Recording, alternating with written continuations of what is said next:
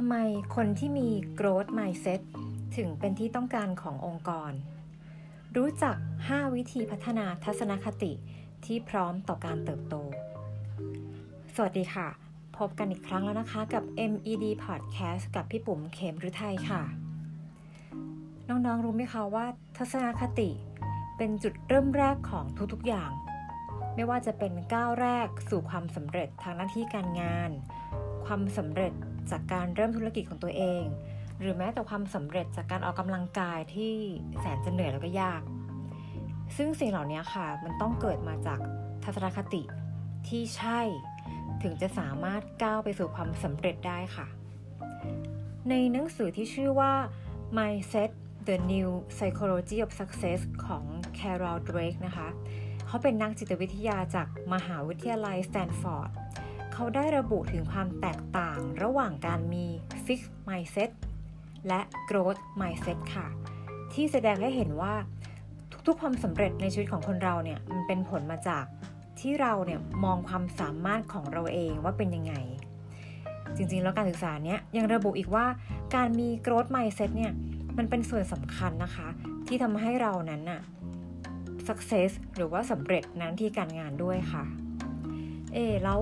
fix mindset กับ growth mindset เนี่ยมันต่างกันยังไงหรอคะเขาบอกว่าคนที่มี fix mindset เนี่ยจะเชื่อว่าความรู้ของเรา แล้วก็ตัวตนของเราเนี่ยความสามารถของเรา มันหยุดนิ่งอยู่เพียงแค่นี้ เราไม่สามารถเปลี่ยนแปลงอะไรได้แล้ว แล้วก็มีความเชื่อว่า ความสามารถของเราเนี่ยติดตัวมาเท่านี้ก็พอแล้วแหละ ไม่ต้องการที่จะพยายามพัฒนาทักษะใหม่ ๆ หรือว่าความรู้อะไรเพิ่มเติม ในทางกลับกันค่ะ คนที่มี growth mindset ก็จะเชื่อว่าความสามารถของเราเนี่ยมันเป็นสิ่งที่เราเนี่ยเรียนรู้ได้ แล้วก็จะได้มาก็ต่อเมื่อเราเนี่ยพยายาม แล้วก็ยังเชื่อว่าตัวเราเนี่ยสามารถเติบโตจากประสบการณ์ จากการฝึกฝน มันทำให้คนที่มี growth mindset อะค่ะ มักจะเป็นคนที่อยากที่จะเรียนรู้เรื่องใหม่ ๆ อยู่ตลอดเวลา เราเห็นความแตกต่างของคนที่เป็น fixed mindset กับ growth mindset แล้วใช่ไหมคะ นอกจากนั้นค่ะ คนที่มี growth mindset เนี่ยเขายังมองว่าความล้มเหลวอะมันไม่ได้เป็นสิ่งเลวร้ายค่ะ แต่มองว่าความล้มเหลวนั้นน่ะมันเป็นบทเรียนสู่ความสำเร็จ เพราะความผิดพลาดนั้นน่ะมันเป็นหนึ่งรูปแบบของการเรียนรู้ทำให้ได้พัฒนาตัวเอง เป็นคนที่ไม่หยุดนิ่ง แล้วก็ก้าวหน้าอยู่เรื่อยๆ ซึ่งเป็นเหตุผลที่ว่าทำไม growth mindset ถึงเป็นคนที่องค์กรต้องการ ทีนี้เมื่อเข้าใจความแตกต่างนะคะ ระหว่างคนที่มี fixed mindset กับ growth mindset แล้ว เรารู้แล้วเนอะว่าจริงๆแล้วคนที่องค์กรต้องการก็คือ growth mindset ถูกไหมคะ เราลองมาดูซิว่าเราอยากจะเป็นคนที่มี growth mindset เนี่ย จะสามารถพัฒนาได้ยังไงบ้าง อันแรกเลยค่ะ เราต้องเผชิญหน้ากับความล้มเหลวค่ะ แน่นอนว่าในชีวิตของคนเราเนี่ยมันต้องเผชิญกับความล้มเหลวจำนวนนับไม่ถ้วนเนาะไม่รู้จะกี่ครั้งต่อกี่ครั้ง แต่การที่เราจะมี growth mindset ได้นั้นนะอย่างแรกเลยก็คือ เราจะต้องปรับมุมมองที่เรามีต่อความล้มเหลวก่อน คือเมื่อผิดพลาดแล้วอะค่ะ เสียใจได้นะ มันไม่เป็นไร แต่อย่าให้มันมาฉุดรั้งชีวิตของเรา เพราะไม่มีมนุษย์คนไหนที่เกิดมาเพอร์เฟกทุกคนล้วนมีข้อเสียกันทั้งนั้น ดังนั้นเนี่ยเป็นเรื่องสำคัญคือเมื่อเราต้องเผชิญหน้ากับข้อผิดพลาดอะค่ะ เราต้องรู้จักเรียนรู้ข้อผิดพลาด ทุกความล้มเหลวที่เกิดขึ้น แล้วก็นำข้อผิดพลาดนั้นอะมาพัฒนาตัดสินใจในครั้งต่อไป เพื่อไม่ผิดพลาดซ้ำอีก ข้อ 2 ค่ะคนที่เป็นคนมี growth mindset เขาก็จะต้องมี life long learner ก็คือต้องหมั่นฝึกฝนตัวเอง ให้เป็น life long learner ตลอดเวลา เป็นคนที่เปิดโอกาสให้กับตัวเองค่ะ ได้เรียนรู้ตลอดชีวิตเนาะตลอดเวลา ยิ่งในโลกยุคนี้ที่เปลี่ยนแปลงแบบรวดเร็ว ไม่ว่าจะเป็นเทคโนโลยีนะคะ ทั้งภาคธุรกิจ ภาคอุตสาหกรรม ภาคการศึกษา หรือแม้กระทั่งการใช้ชีวิตอะค่ะในไลฟ์สไตล์ของเราเนี่ยมันก็จะมีเทคโนโลยีเนี่ยเข้ามีบทมีบทบาทค่อนข้างเยอะทำให้เราต้องเรียนรู้อยู่เรื่อยๆ การไม่หยุดนิ่งอยู่กับที่ที่เรามีความรู้เดิมๆเนี่ยมันก็จะทำให้องค์กรเนี่ยรู้สึกว่าไอ้คนคนนี้ พร้อมเติบโต จากผลสำรวจค่ะ ในหมู่ผู้บริหารกว่า 30 คน 30%โทษที 30%นะคะ ได้ระบุว่า การที่มีความพยายามเรียนรู้ตลอดเวลาเนี่ย มันเป็นสิ่งสำคัญ ที่พนักงานเนี่ยควรจะต้องมีที่สุดเลย เพื่อที่จะให้คนคนนั้นเนี่ยสามารถก้าวเข้าสู่ตำแหน่งสูงขึ้น หรือว่าประสบความสำเร็จนั้นที่การงานได้ค่ะ ข้อต่อมานะคะกล้าออกไปเจอความท้าทาย ความท้าทายเนี่ยเป็นสิ่งที่หลาย ๆ คนก็กลัวเนาะเพราะว่าเรามักจะยึดติดกับการที่จะอยู่ในกรอบหรือว่าคอมฟอร์ทโซนแต่ยังไงก็ดีอะค่ะ ความท้าทายเนี่ยมันเป็นหนึ่งความสำคัญ